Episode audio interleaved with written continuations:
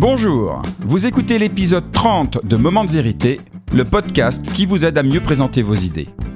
Aujourd'hui, à l'approche des fêtes de Noël, je vous propose de parler d'un moment rare et précieux, le moment de grâce. Mon nom est Bruno Clément, je suis le cofondateur de The Presenters, un cabinet de conseil en stratégie narrative. Et mon métier, c'est d'aider les gens à exprimer clairement leurs idées et les présenter efficacement en toutes circonstances, de la machine à café au palais des congrès.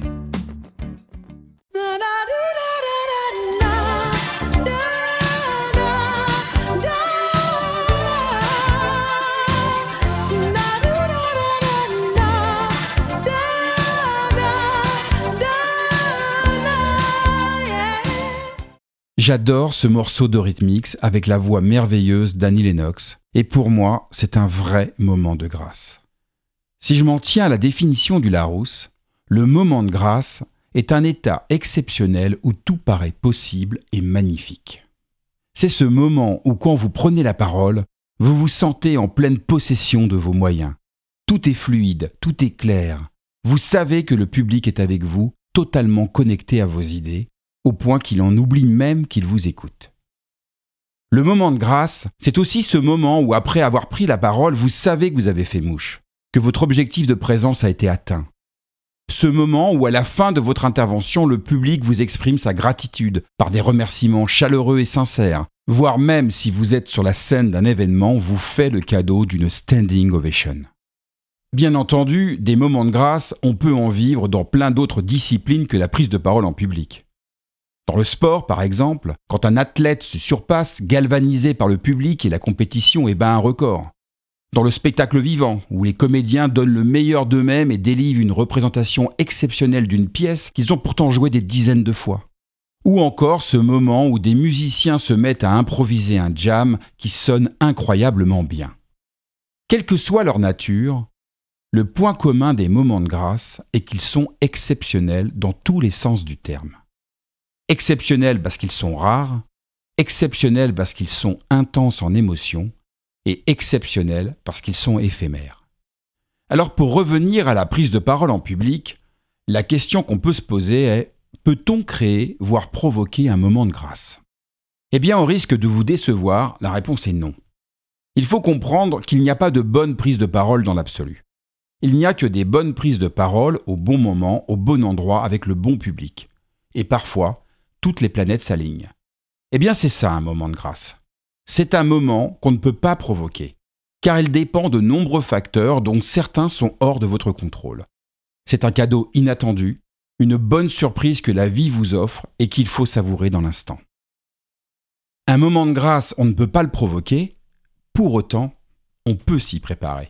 Et j'ai même envie de vous dire, on doit s'y préparer. Rien n'arrive vraiment par hasard dans la vie. Des musiciens qui improvisent merveilleusement bien ont travaillé leur gamme pendant des années. Des comédiens qui donnent le meilleur d'eux-mêmes lors d'une représentation ont répété des centaines d'heures. Eh bien, c'est la même chose pour vos prises de parole. Plus vous préparerez soigneusement vos interventions en amont, plus vous pourrez libérer votre parole le jour J. De mon point de vue, un orateur ne se prépare pas pour être bon, mais pour être prêt. Être prêt, c'est avoir le pouvoir, quelles que soient les circonstances, de partager ses idées en pleine conscience et en pleine confiance. Alors ça veut dire quoi être en pleine conscience et en pleine confiance? Commençons par la pleine conscience. Dans le mot présentation, il y a présent. Cela veut dire que pour présenter efficacement vos idées, il faut que vous soyez totalement disponible dans le présent de votre présentation. Totalement présent pour vos idées est totalement présent pour votre public. C'est cela être en pleine conscience. La pleine confiance, quant à elle, est un état émotionnel où vous vous sentez totalement en sécurité, libre de donner le meilleur de vous-même. Et pour cela, vous devez apprendre à maîtriser la narration de vos idées, maîtriser vos émotions et votre capacité à les transmettre, et maîtriser la relation avec votre public. Et pour y arriver, je vous invite à écouter ou réécouter les épisodes 23 à 26 que j'ai consacrés à notre modèle de leadership, l'objectif de présence. Plus vous serez présent là, ici et maintenant en pleine conscience et en pleine confiance, plus vous créerez les conditions optimales d'un moment de grâce, C'est la seule chose sur laquelle vous pouvez agir. Le reste ne vous appartient pas.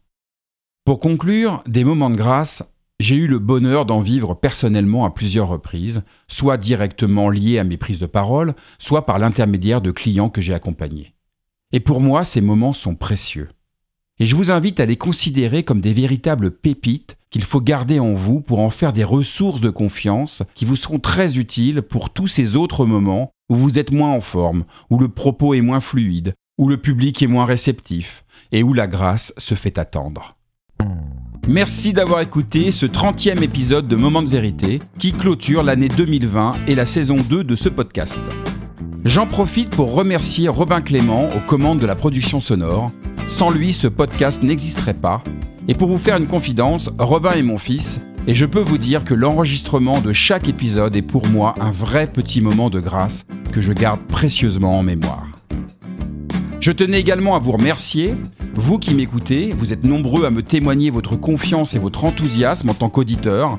Ça me fait chaud au cœur et surtout ça m'encourage à me relancer dans une troisième saison de Moments de vérité. Je vous donne donc rendez-vous le mardi 5 janvier pour le premier épisode de 2021. Et d'ici là, je vous souhaite à toutes et à tous d'excellentes fêtes de fin d'année.